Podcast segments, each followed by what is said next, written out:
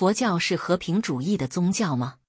从佛教的本质上说，从佛教的史实上说，佛教却是世界各宗教中最最爱好和平的宗教。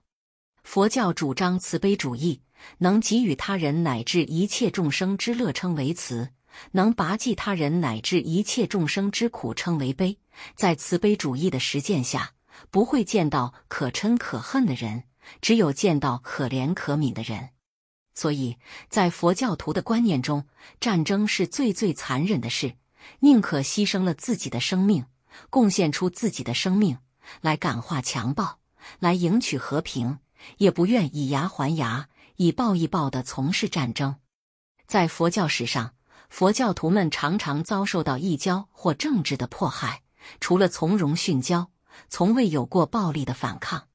比如佛陀时代。释迦族的迦毗罗卫国受到舍卫国琉璃王的侵灭之时，当时迦毗罗卫的统治者是佛陀的堂弟摩诃南，是虔诚的佛教徒。以当时释迦族人的武功来说，不但可以抵抗一阵，根本可以打败琉璃王的。但他们不愿流了他人的血，他们没有抵抗，便把城门打开，向琉璃王投降了。但是琉璃王并不因释迦族的投降而就赦免释迦族人的生命，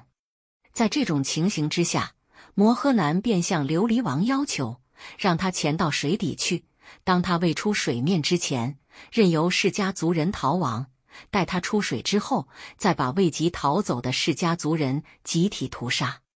琉璃王答应了，但是摩诃南潜入水底之后，再也不出来了。看看释迦族人都要逃光了，派人下水查看，发现摩诃南把头发髻紧在水底的树根上，早已淹死了。为了所信的宗教，为了手持不杀生的和平主义，释迦族人宁可投降被杀。为了挽救族人的生命，摩诃南宁可自神水底而壮烈的牺牲，终于也大大的感动了琉璃王。停止了他的屠杀计划，增益《阿含经》卷二六等鉴品第三四之二。这则故事很可以说明佛教是和平主义的宗教。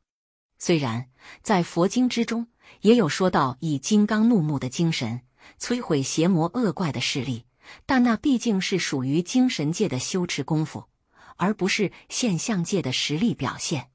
不过，菩萨为了适应各类众生的根性及各种环境的需要，化现的姿态是可以活用的。比如《华严经》善财童子的五十三参之中，就有从事于烽火战争及严刑峻法的菩萨；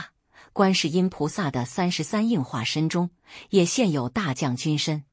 在瑜伽菩萨戒本之中也说，菩萨如果见有恶贼为了贪劫财物而要杀很多的人。或者有人要杀以正圣果的大小成圣人，菩萨为了不使那个杀人者因了杀死多人或圣人而堕无间地狱，宁可自己先把他杀了，让自己堕地狱。这种出于悲悯之心而非出于贪心及嗔心的杀人，佛教是许可的。